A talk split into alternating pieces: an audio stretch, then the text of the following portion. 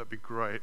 Um, it's a new series. It's um, going to be interesting. It's going to be interesting to see how we handle this. Um, I've got a big target on me. I'm a big guy, and it's going to be hard to miss, especially when you're talking on topics such as these. Um, Christianity has a, had a real problem with sex, sexuality. It has had a huge problem with it. We have grappled with how to deal with it. Uh, for most people, sexual sin is far worse than most sins in general. A person could rip you off of your uh, pension fund or could do all sorts of evil things, but the moment they do some sort of sexual immorality, then we jump on them.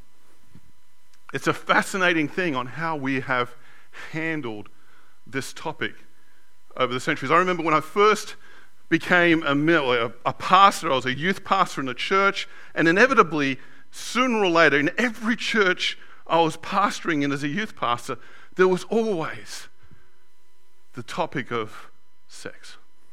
How far do I go? What's permissible? What's not? And I remember back in the day, there wasn't actually much out there. But what was out there was this huge idea of what we used to call the purity culture.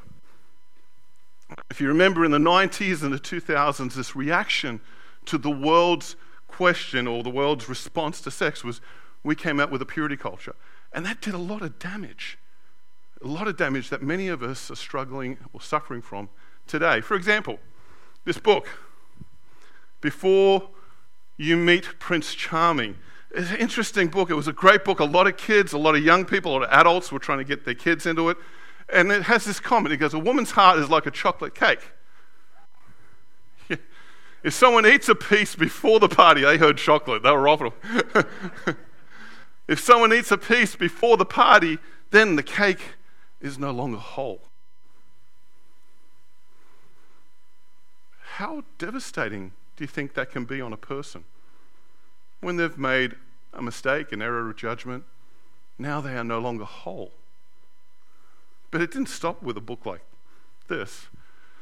Um, uh, Stephen Arterburn makes this comment in um, Every Young Woman's Battle. Every time a man has sex with a woman, he takes a piece of her soul.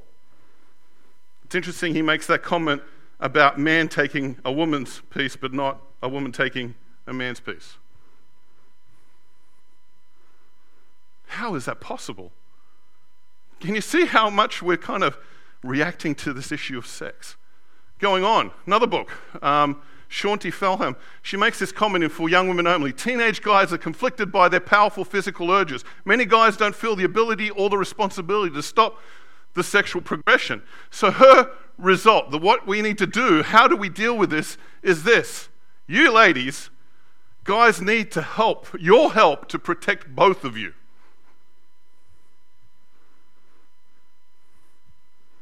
You know, it's interesting. It kept going. One book that drove me completely crazy as a youth pastor was this one, I've kissed dating goodbye. Joshua Harris. It's quite it's popular today because of Joshua Harris's stance. His marriage has ended in divorce. He's recanted everything he's written in this book. But it's a multi-million dollar seller. And one of the comments he makes is the more you date, the more you give yourself away, the less you'll have to give to your spouse. He actually goes into terms of percentages. That, that's how specific he gets. So if you've dated a lot of the times, that means you could only be able to give maybe 50% to your spouse. And we wonder today why cultures like Me Too, Christian marriages falling apart um, on the same kind of level as most non Christian marriages. It's because we've really done a poor job of addressing sexuality. Fear is usually the way we go. We've created a culture of fear around sex. We've built it up to be this massive thing. We've put boundaries in place to stop people and really just kind of spotlighted those who have done so much damage because they've had sexual sin in their lives. So, what happens when society explodes sexually? we freak out and we react. With the advent, especially today, of the struggles that people are having with their sexuality, Christianity is not really a place they like to go to. It's not a safe haven for them to have a discussion, talk about their issues, talk about who they are, what they're dealing with. Because for the most part, Christianity has reacted like some of us have reacted to the vaccination. Right? Some of us have reacted to Obama being president, or barcodes, or bank cards. Or let's even go further back to those of you who can remember Henry Kissinger. We react in very negative, reactive ways rather than allow a space and a place for people to wrestle, be challenged, grow, learn. There has been quite a lot of advancement. This book is a wonderful book by Preston Sprinkle. Actually, he's written a couple of other books. Great pastoral heart, very, very well written book called uh, People to Be Loved. Um, but he struggles from his generation of, you know, okay, we acknowledge that sexuality might be actually very much a biological thing. We acknowledge that people are struggling with how to express this sexuality. But at the end of the day, we have rules to follow and we have to follow them. Because that's what his end premise is. In fact, the way he addresses it is, is even though it's okay, for example, to have same sex attraction, which he and many theologians today are saying is not a sin, the acting out of it is. And he uses this as an example as to why we can't do it today. He uses the sex laws in Leviticus 18 to 20 to say that they're still authoritative for us. But what's the problem with that? well, one said New Testament, but then again, you can also pick and choose what you want from the laws, can't you? You know what else is written in those laws? That if a woman is raped, she must marry the person who raped her. Are we going to follow that? That's what happens to us when we start to get fixated on trying to follow these rules and laws because we've got to keep things in order. We have this word, this, this terminology that drives me nuts the slippery slope. You've heard it before, right? If we allow this, then what's next?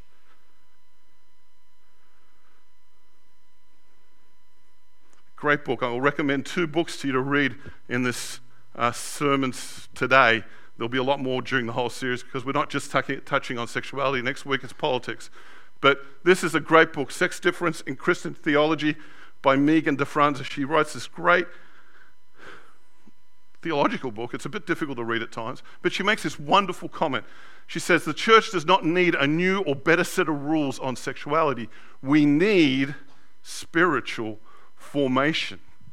We can break, we can, when we break through the tough grey areas of Scripture into extra biblical rules, whether conservative or progressive, we remove the opportunity for Christians to discuss, think deeply, and wrestle with God's Word and be conformed into the image of Christ. It's a powerful statement.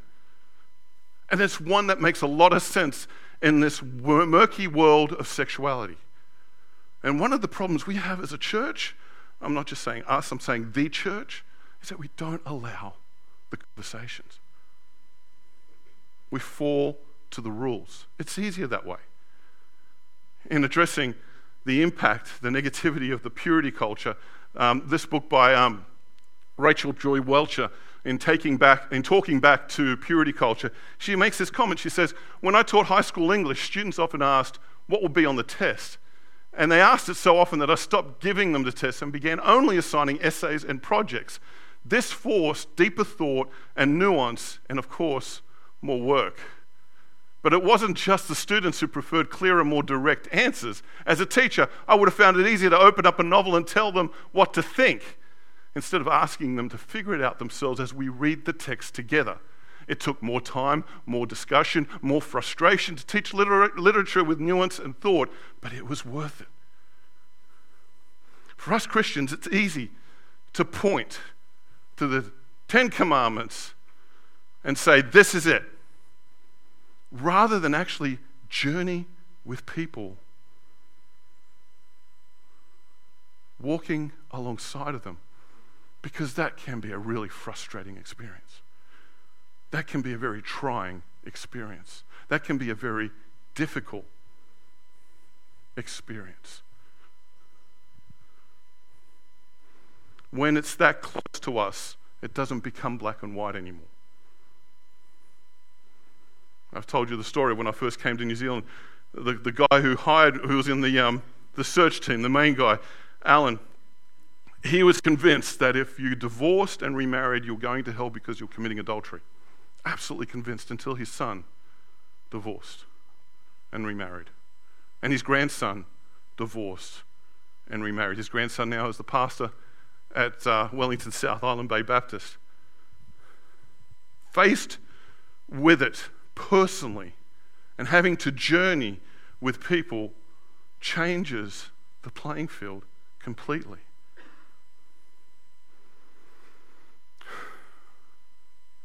I'm going to basically break this sermon up into two parts. The first part are the challenges that we face socially and biologically, and then the second part, the challenges we face theologically. Now, this is, believe me, when I've, I've addressed the teams about how I'm going to be preaching this Sunday, and I told them I need time. This is not an easy subject, and it's flippant to think that I can fix this in 30 minutes or 20 minutes. This needs a lot of prayer, discussion, and the challenge of being able to talk it out together.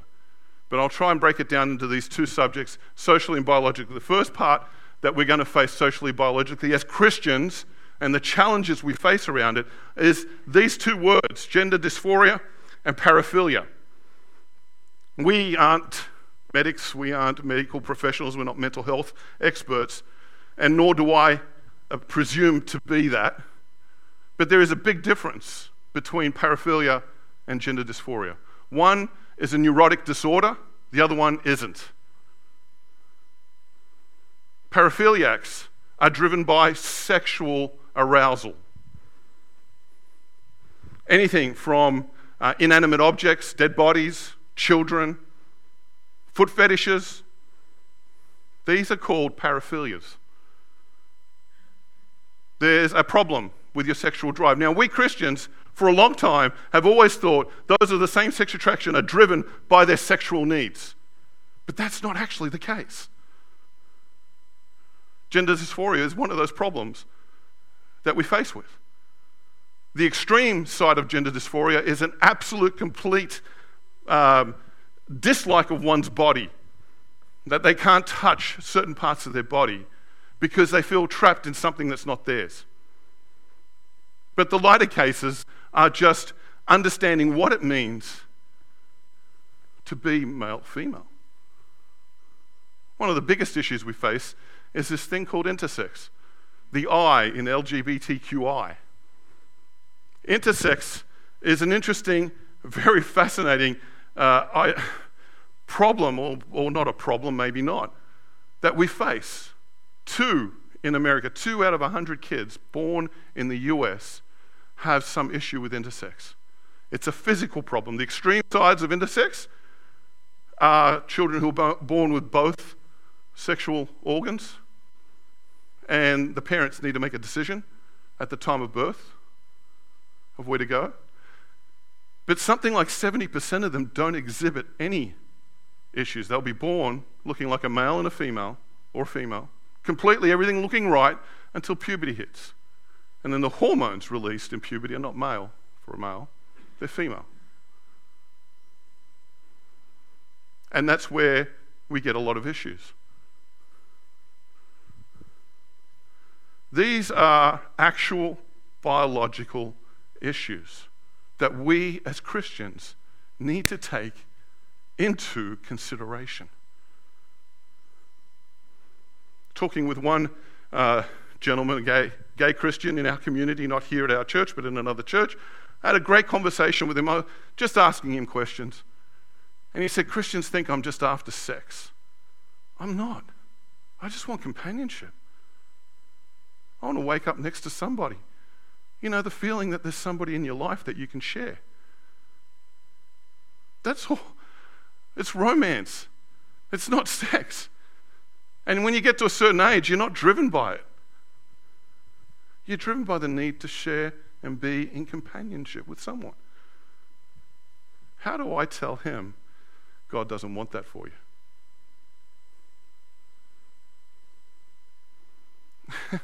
I'm a pastor at heart. It's a difficult one, especially if they're suffering or their genetic makeup, their biological makeup is that. Now, there are other things I think we all struggle with, and that's social inclusion. And this topic is bigger and deserves a sermon all on its own. And where we have failed with the church is really right there. Social inclusion has caused all sorts of problems. It has muddied the waters for everybody. Because deep down, we as humans are driven to be liked. Very few people don't want to be liked. We all want acceptance. We all want inclusion. We all want to be part of something big. Interesting book written by um, Abigail Shrier. Um, not sure I'd recommend it, but it is, it is a good book to read a different perspective. Uh, she's challenging the transgender craze, and she makes some very valid points along the lines of damage that is caused by it. We acknowledge that there might be a biological issue, but there's also an inclusion issue. She makes this comment. Between 2016 and 2017, the number of gender surgeries in the US quadrupled, and females represented 70% of all such surgeries. Remember what I was talking about before with the purity culture? Who were the main targets? The guys only had really one big movement. It's called Promise Keepers. And they told you to be a real man. But the women had a lot of these books hit them with the purity culture, the purity rings, and then that culminated in our nice little What Would Jesus Do? And now we're seeing a lot of them. She goes on to say this Teenage gen- transgenderism is largely a popular craze that can be to the long lasting detriment of those girls and young women that it consumes. Many adults and institutions are complicit in this popular movement, which has far reaching societal developments and consequences as well as harmful personal outcomes. Bella and I were having a real interesting discussion around autism and how there is a class action suit in, in Canada at the moment where a number of autistic Adults are suing institutions who encourage them to change their sex when all they were was basically fixated and wanted inclusion. And, and Bella made a very interesting comment. She said, actually, if you think about it, compared to most humans, autistic kids have very different neurotypes. And it's far more complicated than just trying to set genders to them. It, it actually requires a whole different way of thinking. I found that fascinating. What are we missing out? But still, there is this issue the damage it does cause when we allow inclusion to be the sole reason. New Zealand, I think, is far more difficult than most societies around the world. We don't treat 13 year olds as adults in most parts of the world, but in our country, we do. Uh, there's a, a real positive effect to that, and there's a real negative effect to that. But it's a challenge for us. How do we manage this? The issues that we face are not black and white. They require a, a lot of discussion. They require dealing with something that we have not dealt with as a belief, faith movement. These are issues that are starting to stem. Funnily enough, for those of you who are against the vaccine, some of the reasons why they think there are the higher cases nowadays is because of early childhood vaccine. They say that for autism as well. Why we, we're seeing such high numbers today. I'm not saying either way. But, but it is something that we are faced with that we're not doing a real good job addressing. Okay, Rob. You're not a, well, regardless of what degree you got 20 years ago, you're not a, a, a medical professional today. You are a theologian. Let's talk about this from a theological point of view.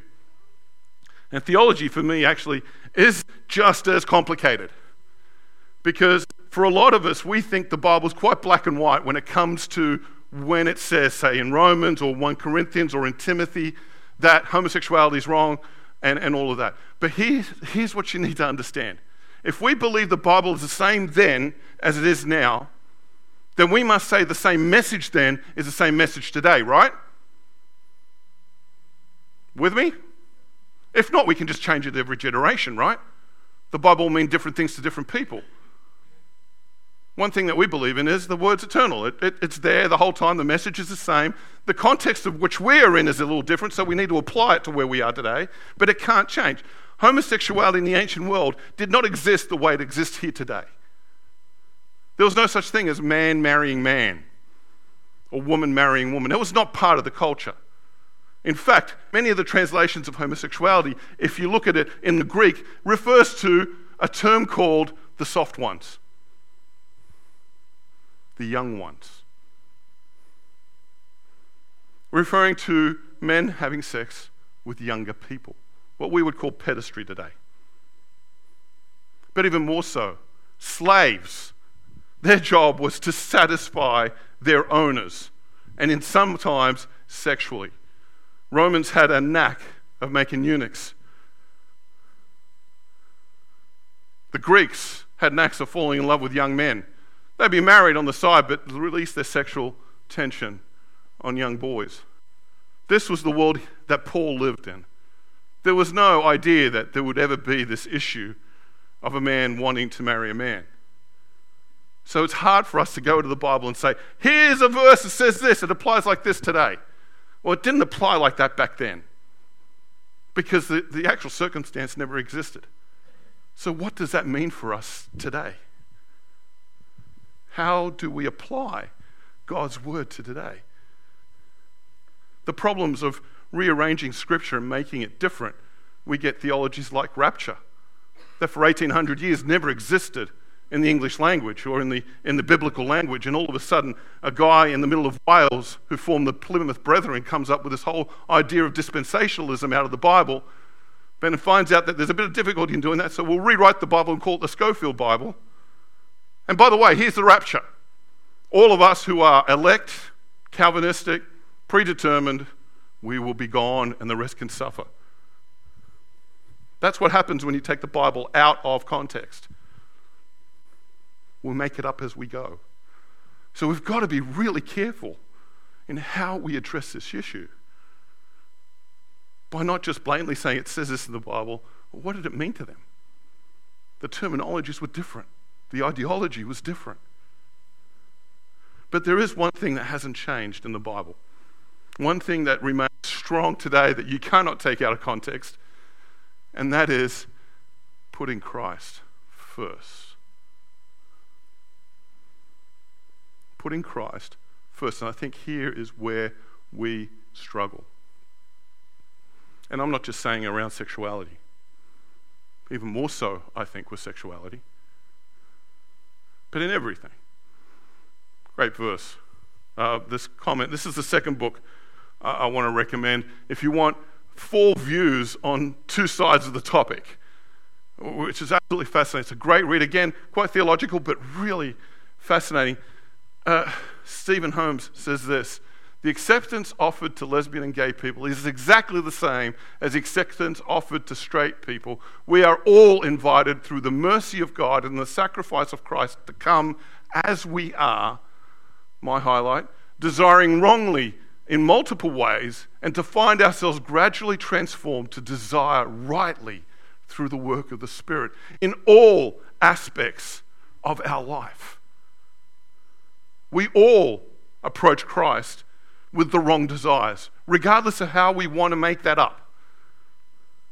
Regardless of whether it's a paraphilia, regardless of whether it's something innocuous, we all approach as we are.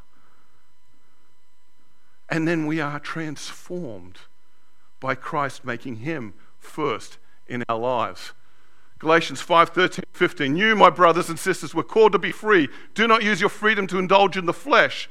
Rather, serve one another humbly in love. A lot of people use this to talk about our sexual promiscuity or, or our overzealousness in sex. It's got nothing to do with sex. Just because the word flesh is in there doesn't mean it's about carnal desires. He's saying if you go on, for the entire law is fulfilled in keeping this one commandment love your neighbor as yourself. If you bite and devour each other, watch out, or you will be destroyed by each other. It's the same issue we've got with the vaccine today. Christians are destroying each other because we're biting and devouring ourselves over each other. The sexuality issue is doing the exact same thing. We are biting and devouring each other, and we're going to divide and destroy each other unless we come together and allow Christ to be the center of everything we do. I have the right to do anything you say, but not everything is beneficial. I have the right to do anything, but not everything is constructive. No one should seek their own good, but the good of others.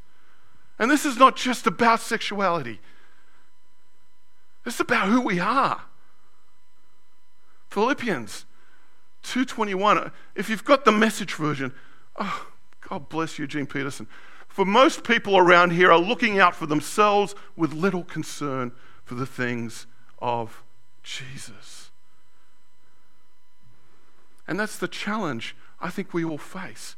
I find it really difficult when Christians take this real hard line towards those who are struggling with their sexuality. Because I think you're not really loving here.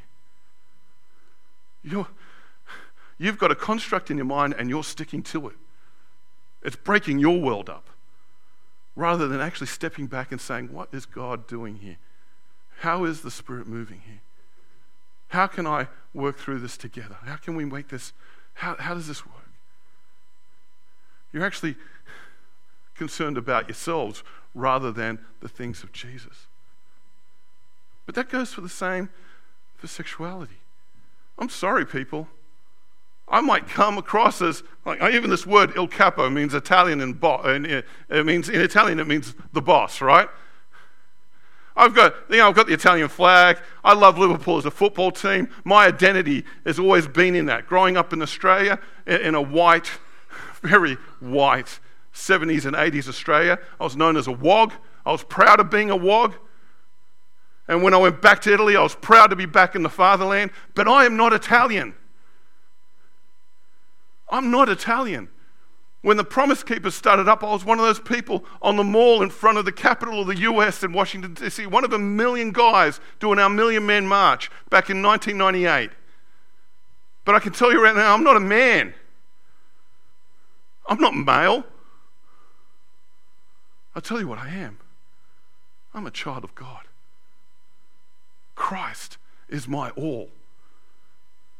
I don't wave a flag and that's my identity. I, I, see us. We're quick. I'm easy. It's easy to say to the world I'm Italian, harder to say I'm Christ. Easy to tell the world where I stand politically, but harder to tell the world that I am Christ. I'm not defined by my morals. I'm not defined by my traditions. I'm not defined by my sexuality. I am defined by Jesus.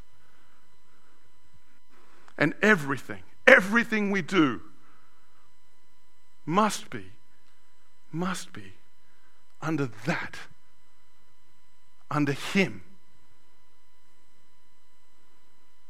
It's a hefty challenge. And if you are under Him, you'll have a lot more compassion for those who are struggling with their sexuality. If you are under Him, you'd have a lot more understanding of what it might take to hold that person and walk alongside them.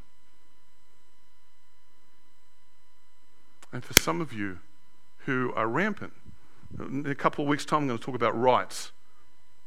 To be talking about rights And in that, we'll talk about the rights of the, inju- of the unjust, or the injustice, sorry. There is an element where we need to stand up for those who have been treated poorly without putting the but at the end of it. Yes, they were treated poorly, but how does that work for you in your argument with your spouse? Works well, right? We know immediately there is no apology there. Sometimes we just need to shut up and accept that we've done it wrong. Humbleness, another one of those Jesus defining things. Like I said, I cannot and will not answer questions. It's more of a journey. And I'm hoping this might be step one for us as a church. You know, here's a big challenge. Jesus was challenged by, by you know, the, the the rabbis came to him and said, Hey, uh, if so and so dies and you marries this person, and then that guy dies and she marries another, who's going to be her husband in heaven? What did Jesus say? There'd be no marriage in heaven, right? So, what was God's original intent? You know, people say, oh, God's original intent was for man to marry woman. No, actually, not at all. That was not God's original intent. That was part of the fall. God's original intent is that we all live together in his garden.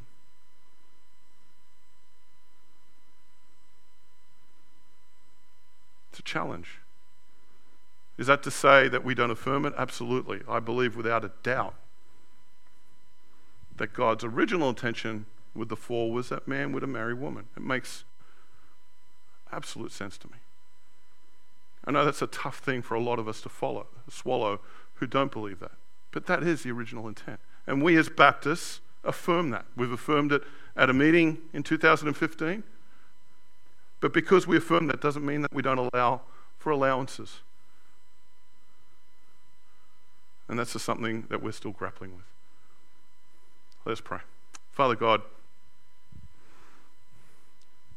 not sure I'm thanking you for putting this on my heart to preach, but the challenge for us as a community is how do we grapple with these things, Lord? Because at the end of the day, we are yours, we are your children. We are struggling with this. We're struggling with this as a community of believers. And so we want to lift it to you, Lord. Help us, uh, for those of us who struggle with, with what this might mean. For ourselves, for those of us who are struggling with what that might mean for others. Help us, Lord, to be uh, your ambassadors. Jesus, we, we carry you, not, not any other identity. We are yours. We lay down our lives to follow you. Help us, God, as we grapple and wrestle with this Holy Spirit. Guide us in Jesus' name. Amen. Okay, I'm going to take a breather because then I've got another service to do. But if you guys want to uh, just kind of. Yes. What? Oh, yeah, today we're doing it this way. You go out the back this way, you don't have to go out that way. Oh, and there's tea coffee downstairs too. And the, oh, yeah, in the cafe. So you've got to go in the cafe if you want tea and coffee and if you want to hang out and talk a bit more. But remember, in the hallways, keep your masks on. If you're going in the cafe to sit down, you can take your masks off and have a coffee in there. God bless you.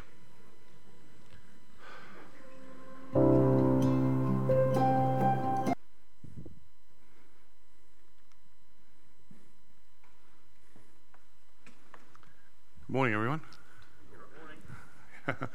um, so I'm going to apologize right now. If anything I say in this sermon that just doesn't sit right with you, come and talk to me about it. Um, I made some comments in the last one that um, one in particular that might have come across differently than what it should have. Um, so please don't hesitate to come. I don't have notes in front of me, so I talk. Like a good Italian, I go. Uh, and sometimes I uh, have to be held accountable for what I say. So please don't hesitate, especially on the topic that we're dealing with this morning. But before I go to that, happy birthday, Kathy. Kathy Shepherd's birthday. Just thought I'd announce that. um, this is an interesting topic. I'm, going to be doing this sermon series. I'm going to be doing four sermons. Uh, today we're talking about sex and sexuality. Next week, we're talking about um, politics. Uh, the week after that, rights. And then the week after that, Jesus. Because in all of this, uh, he is what we hear about, right? Yeah. That will be a big theme in all these series, just a heads up, a warning, uh, a little hint to what this is all going to be about. It's all about Jesus. But this morning we're going to be talking about sex. And Christianity and sex and sexuality in particular uh, don't have a happy history. They haven't worked well together. Christians in particular have created a culture around sex that is very unhelpful, very harmful in many ways, and we've not really addressed it. It's like the beast that we all want to slay. You could be guilty of a whole lot of sin in your life and be quite easily forgiven by the majority of Christians, but when there is sexual sin, all of a sudden we turn it into something bigger than what it is. Right? It's this thing that we have. Uh, part of it's a reaction to culture and society around us, but in part it's because, well, we've never been really good at dealing with it. We haven't. When I first became a youth pastor, we were in the throes of what was known as the purity movement. Everyone remember those days when, you know, there was this pure, I don't know if they did this here in New Zealand, but in Australia they did, and definitely in the States, where, you know, they just encouraged people to be pure. You could buy, girls could buy purity rings. It all culminated with the, the little what would Jesus do um, hand, uh, arm, wrist things. But it was just this culture, and a lot of books came out at that time. And as a youth pastor, I struggled with it because parents wanted me to teach on these things to their kids. But I found it very unhelpful back then. And unfortunately, I think I was proven right. I'll give you an example. Book by um, uh, Sarah Mally called Before You Meet Prince Charming. She made this comment in it. She goes, A woman's heart is like chocolate cake in the earlier service, there was a little kid up the front, and as soon as they heard chocolate cake, they went, Yay! so it was just like, okay, well, we got kids in here. Um, what are you, you're always going to basically see what you want to see, but a woman's heart is like chocolate cake. If someone eats a piece before the party, then the cake is no longer whole. Now, I don't know about you, but looking back on that, it, it's actually quite damaging, isn't it? It really is damaging. Uh, another book, Every, Woman's, Every Young Woman's Battle, there's actually a, another book for men, Every Young Man's Battle. But in this, it's the same author, Stephen Arterburn, uh, and he makes this comment. He says, Every time a man has sex with a woman, he takes a piece of her soul. It's interesting because in the man version of the book, that doesn't say that. So only, only the man can take a piece of her soul, but the woman can't take a piece of his soul. Fascinating that. Uh, another book written by um, Shaunti Feldhahn uh, for young women only. She makes this comment. She says, Teenage guys are conflicted by their powerful physical urges. Many guys don't feel the ability or responsibility to stop the sexual progression. Guess what her um, how do we resolve this? How do we deal with this? This is what she says Guys need your help to protect both of you. Imagine putting that pressure on a teenage girl. I mean, do you, do you see a, fine, a, a, line that was happening with this purity culture movement in the 90s and early 2000s? Uh, it culminated with a multi million dollar book that many of you now know today because of what's going on with the author. Uh, the book is called I Kissed Dating Goodbye. Joshua Harris has come out and um, has asked his publishers to stop publishing the book. Uh, his marriage is broken up. They've gone and uh, have divorced. They've divorced over, and he thinks it's just rubbish what he wrote. The problem is he sold millions and millions of copies of it. And along the same lines, he says this: the more you date, the more you give yourself away, the less you have to give to your spouse. So much for a redeeming God. It's fascinating. He goes on actually to put in um, percentages.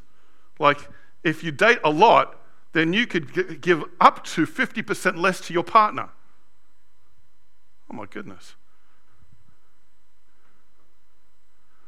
This stuff has not helped because the generation that grew from that has the highest divorce rate from amongst Christians in most probably all the generations that have come before it.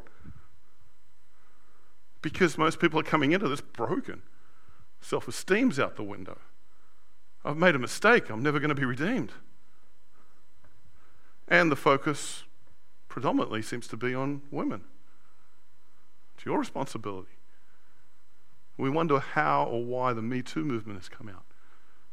We wonder how someone like Ravi Zacharias can do what he did, what he did.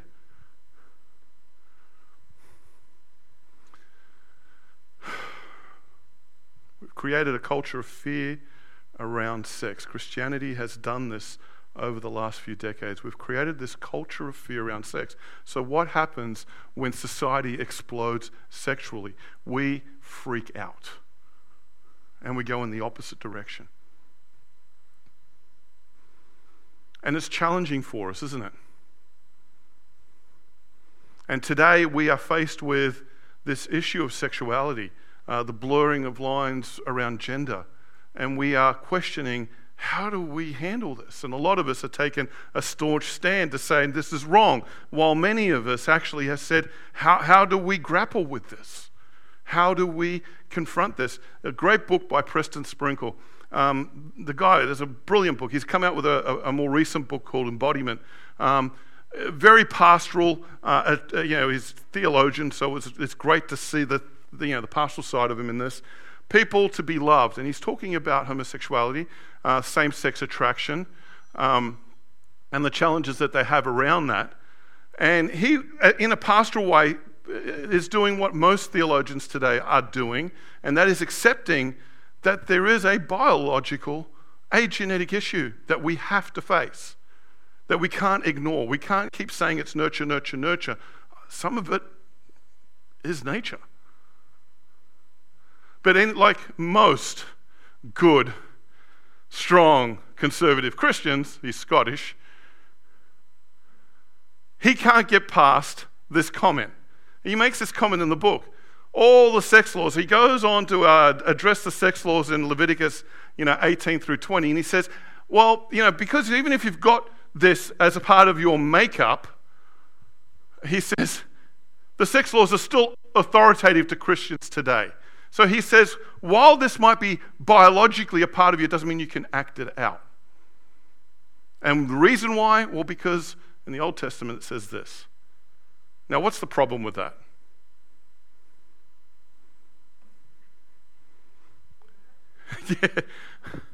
It, it actually shows our prejudice again, doesn't it?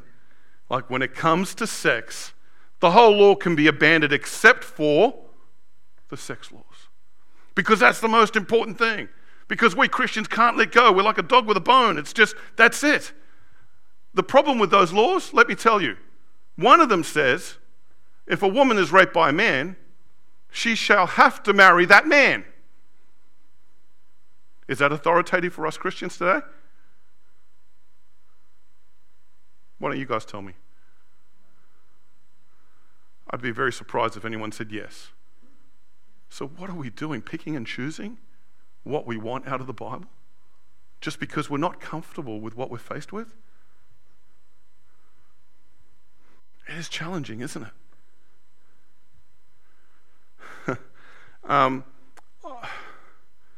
it's not an easy subject to preach on. And it's even harder when you've only got a limited time. Which is why I put that little tagline at the beginning of an apology. If you misunderstand what I say, please come and clarify it with me. But this is not an easy topic for us to deal with. It requires grappling, not rules and regulations. There are going to be two books I'm going to recommend for you to read. One of them is this book, The Sex, Sex Difference in Christian Theology. Uh, Megan DeFranza has done this great book. It's very theological. It's hard to, to read if you're not a theologian sometimes. She goes deep into words and all sorts of things. But her comment is absolutely brilliant. She says this The church does not need a new and better set of rules on sexuality, we need spiritual formation. When we break down the tough grey areas of Scripture into extra biblical rules, whether conservative or progressive, we remove the opportunity for Christians to discuss, think deeply, wrestle with God's Word, and be conformed into the image of Christ. For too long, we put walls up and rules to follow, and then we wonder why people do not come to us anymore. Most people who are struggling with their sexuality, the last place they want to go is church. Because there is no understanding, there's no discussion, there's no interaction, there's no wrestling. It's a rule. Um, in addressing the purity culture, Christian culture, um, uh, Rachel Joy Welcher, in talking or taking back, uh, talking back to purity culture, she makes this comment in, in regards to how we should really, really be challenging people to be addressing this and talking this out. She goes, When I taught high school English, students often asked what will be on the test. And they asked it so often that I stopped giving them tests and began only giving assigning essays and projects. This forced deeper thought and nuance, and of course, more work. But it wasn't just the students who preferred clearer, more direct answers. As a teacher, I would, have, I would have found it easy to open up a novel and tell them what to think, instead of asking them to figure it out for themselves as we read the text together. It took more time, more discussion, more frustration to teach literature with nuance and thought, but it was worth it. It's a fascinating way. It's easy for us to just tell people it's right and wrong it's black and white. This is it. That is until it happens to you or someone close to you that you love. And then everything changes. Uh, when I was hired at uh, Power Baptist Church 11 years ago, the, one of the guys on the call committee was, was a guy named Alan, and he really, really struggled uh, through a lot of things. He and I, we had many theological discussions in that first year, and one of them was he was hell he was just absolutely convinced that anyone who divorced and then remarried was committing adultery and they're going to hell. Convinced. That is until his son divorced and remarried. And then his grandson divorced and remarried. His grandson now is a pastor at Wellington South Baptist Church, uh, Old Island Bay Baps. When confronted with something deeply personal, close to home, it doesn't become black and white anymore. We have to wrestle with it. We have to walk alongside people. We have to learn, understand, teach sometimes. But it's easier for us just to set the rules.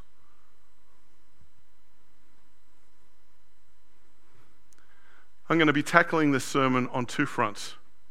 Um, the first front will be the challenges we face socially and biologically. The second front is challenges we face theologically. So, just to give you an idea of my own background, for those of you who don't know, I do have a, a, my first degree um, was in medical science, uh, which didn't really eventuate beyond the degree because I went straight into Bible college after that. My daughter is a biochemist. She followed kind of in my footsteps, is far smarter than me uh, on those regards. I always had problems with letters and words, loved chemistry. It just, I don't know why, it just makes sense to me. It's the way I am. But at the heart of everything, regardless of what I might have, I am not an expert on that first point. I'm going to share with you what I've read, what I've, what I've caught up on, but I'm not an expert on it. I am an expert on the second, second part. That, yes, I am well trained theologically. So let's try to go through this and remember a lot of information in a very short space of time. The challenges we face socially and biologically. The first thing is this gender dysphoria and paraphilia. Now, you've ever heard a lot of Christians use this term? Yesterday, I was talking to a friend of mine, and he made the same comment to me. He goes, Rob, the slippery slope, man, the slippery slope. You know what you mean? And I'm like, yeah, I get it, I get it. It's this idea that if we let this happen, it's going to slide, and then this over here is going to happen, right? And in some aspects, society works that way. If our speed limit is 55 and we jump it up to 70, how fast are we going to go? 72. Right? So, yeah, it is a slippery slope in a sense. We just always push the limits. But you've got to understand that there's actually a world of difference here. Gender dysphoria and paraphilia are two very different things. One is a neurotic disorder, the other isn't. Paraphilia is a very unhealthy sexual drive. Paraphiliacs, attracted to inanimate objects, to dead bodies, to children. Foot fetishes. Dominatrixes. They're called paraphilias. They're a neurotic disorder. They are what arouse us sexually. There's actually one called autogynephilia, and that is the sexual arousal a man gets from dressing as a woman. These are all neurotic disorders. Gender dysmorphia is not. And that's the difference. There is actually a biological issue going on with gender dysphoria. So, pedophilia, pedophiles are not interested in romanticizing children. They're not interested in taking them out to dinner, sharing their lives with them. They're driven by their sexual urge. That's why it's wrong. That's why it's a neurotic disorder. For us as Christians, unfortunately, we are driven to think that homosexuality or same sex attraction equates to sex when it's not. Because, like I said, we Christians have an unhealthy view of sex. We've been almost educated over the centuries to, to have a very negative view towards sex. One of the biggest gender dysphoria, dysphoria uh, aspect is intersex. It's the I in LGBTQI. Two out of a hundred children born in the United States today has some form of intersex. The extreme sen- uh, aspect of intersex is that they're both they're born with both um, sexual organs, male and female, and the parents would have to make a decision on which one their child will be. Believe it or not, who do you think? Uh, something like 85%, I think uh, the stat was, choose to have a male. I wonder why. But anyway, another old sermon topic right there. Intersex, that's the extreme part. Actually, 70% of intersex children born do not display at birth any difference in their sexuality. They, they look male. They're identified as male, for example. They've got everything a male should have. The point when it starts to show is at puberty. When the male hormones kick in, except they don't, the female hormones kick in. This is a biological issue. How do we deal with that? This is not something that we can just explain away and say, oh, it's nurture. Two out of 100 kids. Sure, today we think there's a lot more than just that 2%. We'll get into that in a moment. But 2% are coming away with thinking, there is something in me that's telling me differently. How do we cope with that as Christians? It's not black and white. It's not something that we can just sweep away and just say, here's a rule, follow that. There is one area that, that I think we've failed completely, and that is in the area of social inclusion. Social media has devastated the mental health field. Absolutely and completely. It's, it's gone straight to the heart of what it means to be human. We all want to be included. There are very few people I know, I don't think I know any, who don't want to feel like they're liked, accepted, and that's what social inclusion does it drives us. Uh, interestingly enough, uh, not a book I'd, I'd, necessarily recommend, but it's got some great points in it. Irreversible Damage, written by Abigail Shrier. She does a great, uh, a great thesis around this idea that actually, if you set aside um, the biological issues, which she acknowledges, aside for a moment, there's actually a greater number of people going through these changes who most probably shouldn't be. And they're driven generally by social pressure to be accepted. And interestingly enough, guess who it is? Between 2016 and 2017, the number of gender surgeries in the US quadrupled, and females represented 70% of all such surgeries. Again. She goes on, she says, teenage transgenderism is largely a popular craze that can be to the long term lasting detriment of those girls and young women that it consumes. Many adults and institutions are complicit in this popular movement, which has far reaching societal developments and consequences as well as harmful personal outcomes. Bella and I were talking about this. My, my daughter Bella has a form of autism, and she says it's, it's, there's this class action suit happening in Canada at the moment with these autistic young adults now who are suing their institutions and saying that they were forced into making a sex change because that was what everyone had told them and the pressure of them being in that. And what Bella was saying, actually, when it comes to autism, you can't really talk about gender. We have a whole different type of neural, we're in different neural type biologically. We see things differently, we process things differently. It's not blanket male female. And I found that quite fascinating. I don't know much about it. I should. I've got a daughter.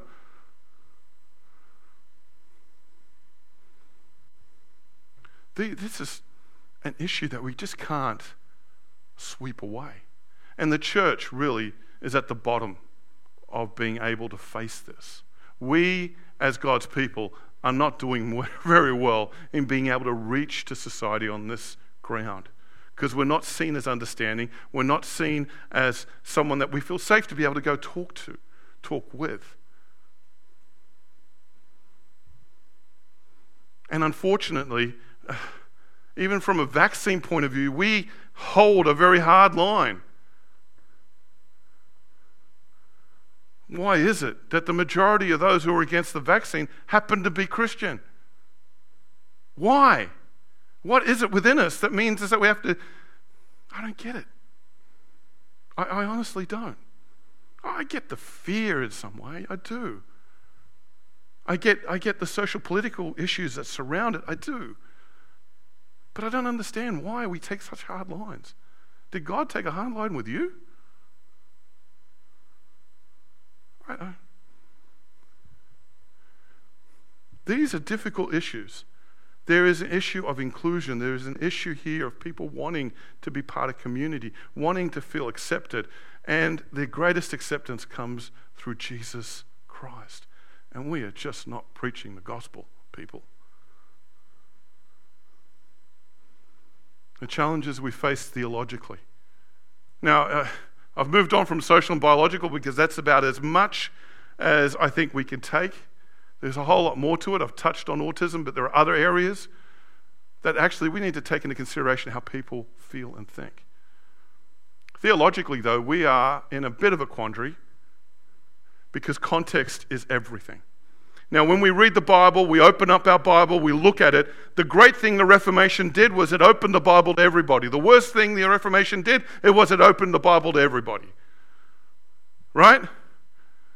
There was a reason why the Catholic Church didn't want the whole world to read the Bible.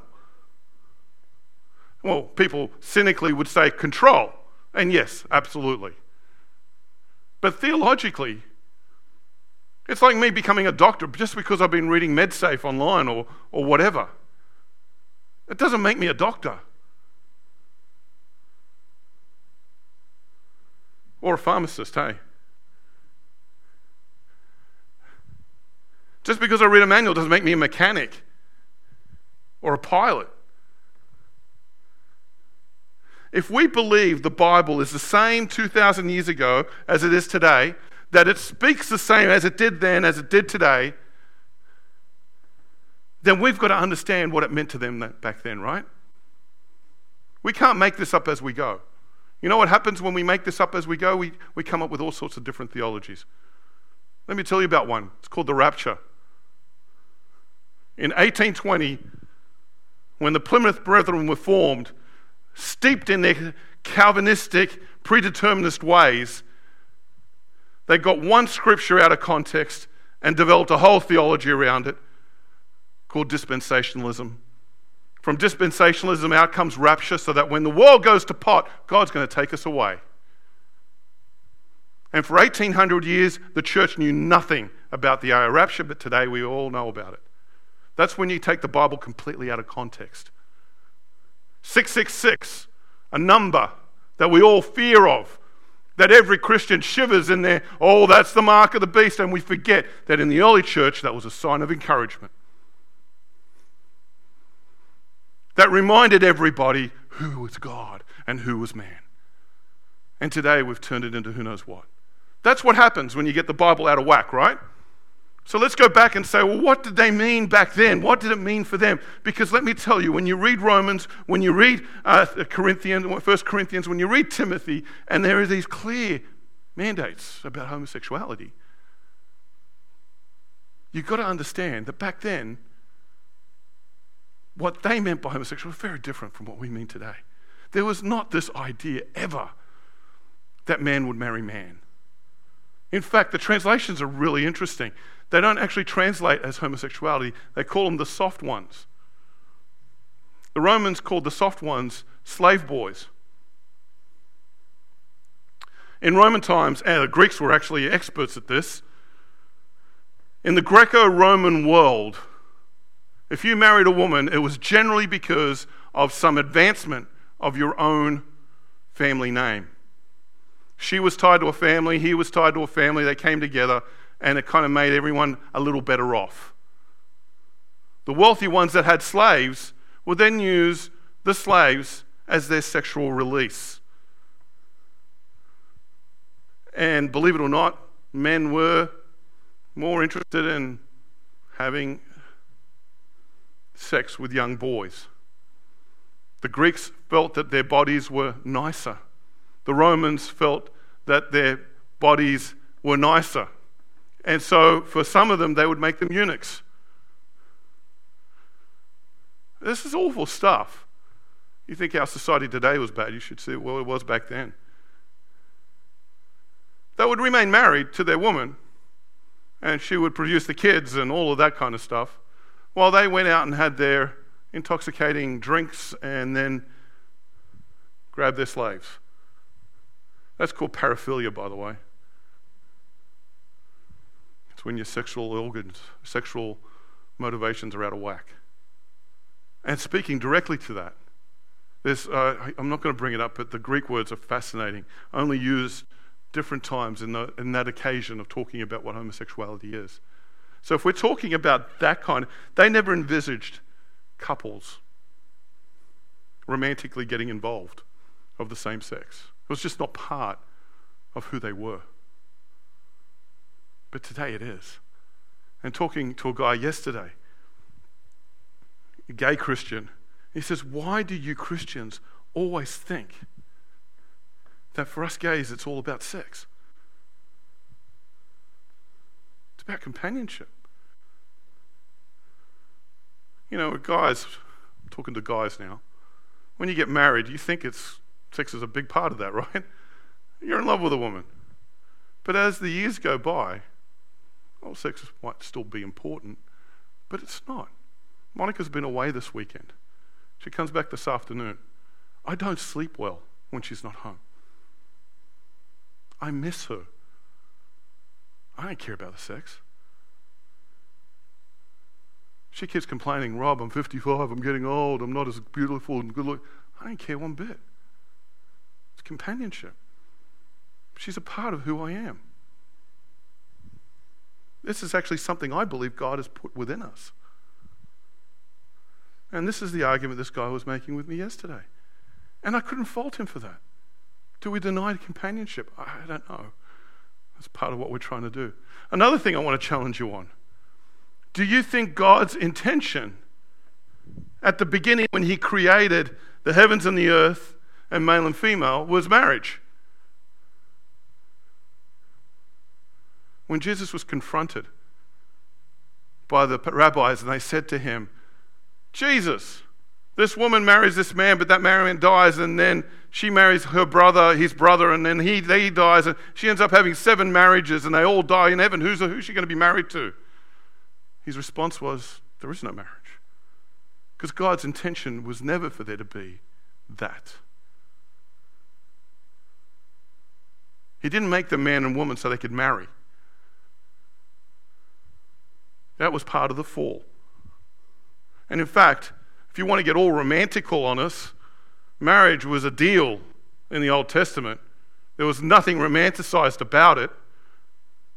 Jacob works seven years to get the wrong wife, discards her, and works another seven years for another wife. It's just an agreement between him and the father in law. How much romance is in that?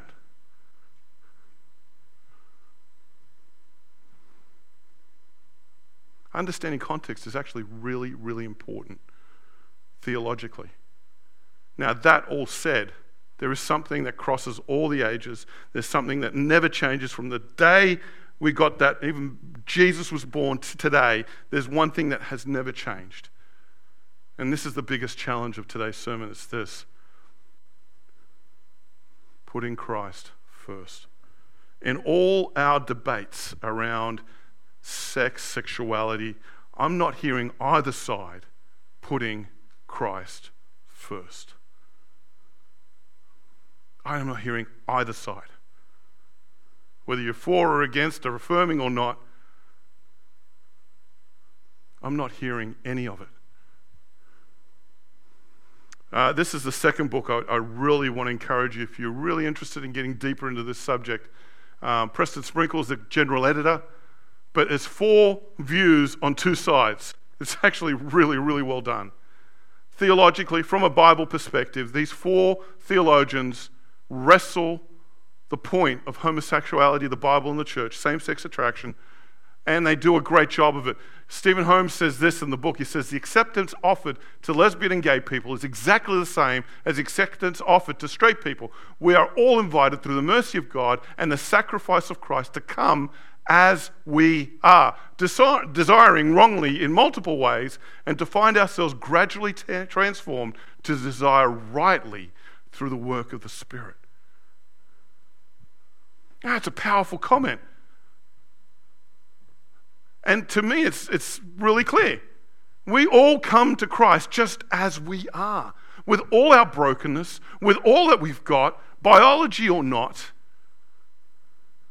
We come as we are, and, and whatever we come, for the most part, many of us come the wrong way, and over time, we are transformed more into who Christ is. This is the challenge.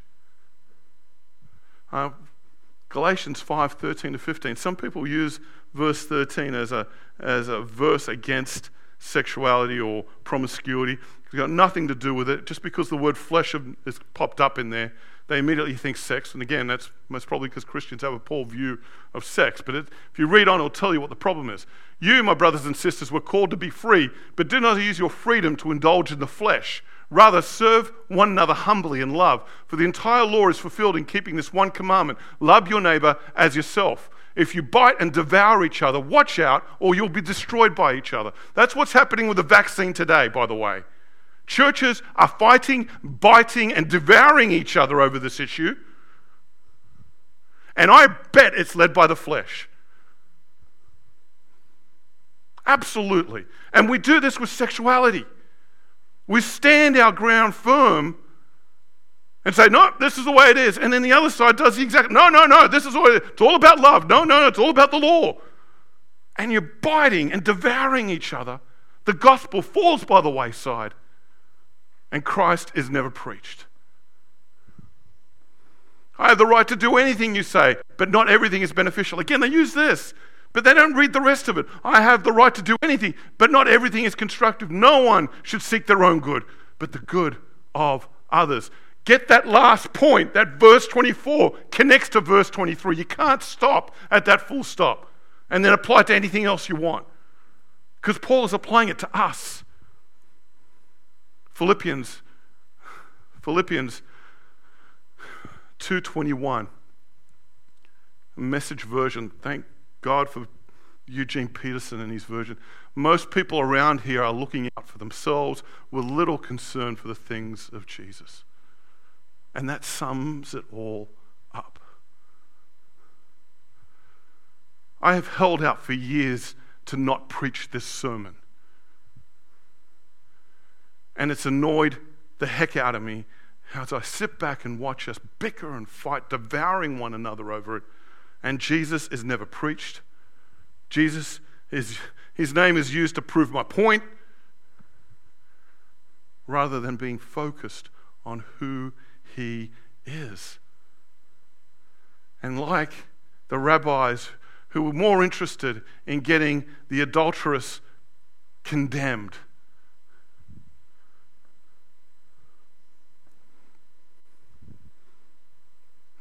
It's a great story.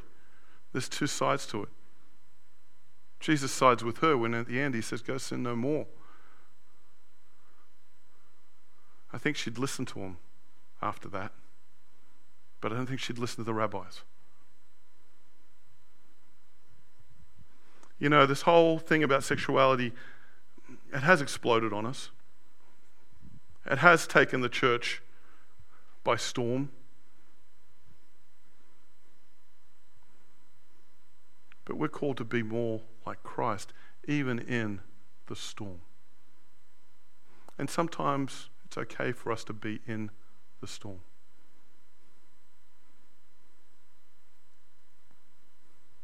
I am a big guy.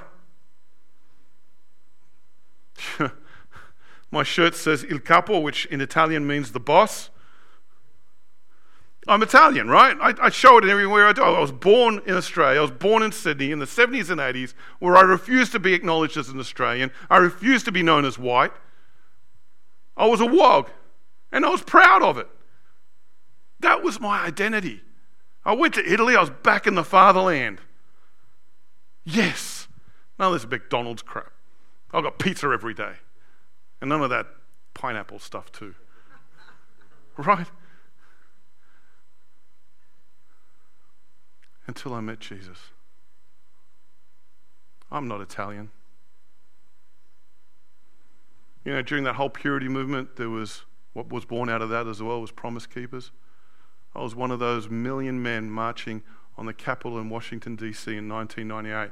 I was with that crowd telling us to be real men. Well, I'm not a man.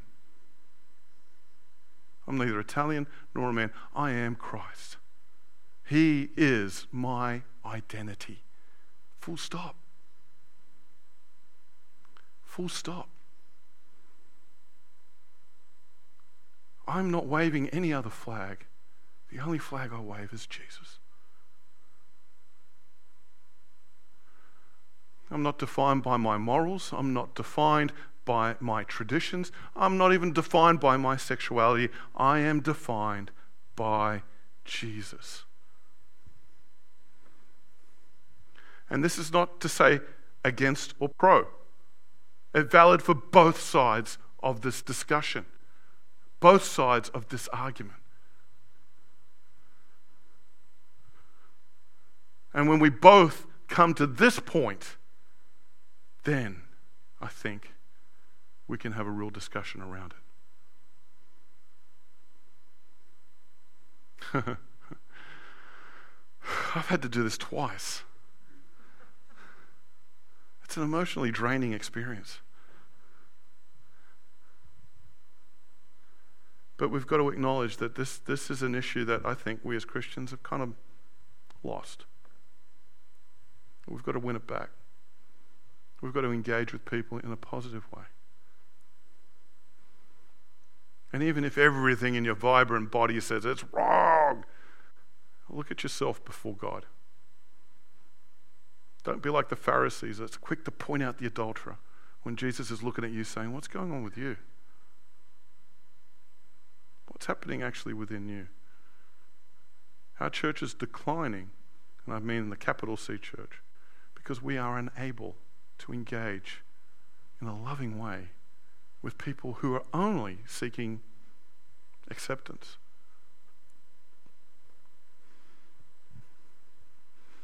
Uh, Billy Graham once said, God the Father is the judge. God the Spirit's the convictor. He convicts people. And the only person I'm called to be is God the Son, and He loved us, sacrificed His life for us even though we didn't deserve it. I'm not called to be the judge. I'm not called to convict people. I'm called to love people. Billy Graham. How do we hold that all intention, though, eh? I don't know. It's not easy, but it's worth a discussion. Let me pray. Father God,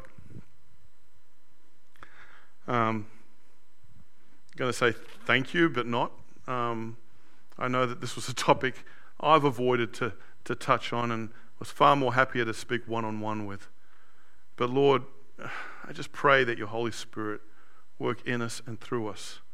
Convict us, Lord, of how we are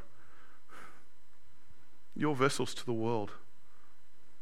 I think some of us are more happy to win an argument rather than win souls, more happy to, to preach, I don't know what, rather than preach the good news of Jesus Christ. Help us to be those kind of people, Lord. And if be, let the Holy Spirit do all the convicting. It's not in our power, Lord, it's in yours. Help us to better engage with people, to be better understanding, Lord, and better accepting. We are defined by you, Jesus. I give it to you in your name. Amen. I think there is tea coffee tonight. Happy birthday. Uh, tea and coffee, if you guys want to go downstairs, please, uh, if you're in the hallways, just keep your masks on. But if you're hopping into the cafe to have coffee, you can take them off and sit down and talk. I'm guessing there's tea and coffee. They don't tell me much of what's going on downstairs. Um, and it's also Kathy's last Sunday, even though we do have a farewell for her on the 14th. Give her a big hug. Um, she's done a lot for us. I pray God blesses you this week. Amen. Kind of weird not ending with a song, huh?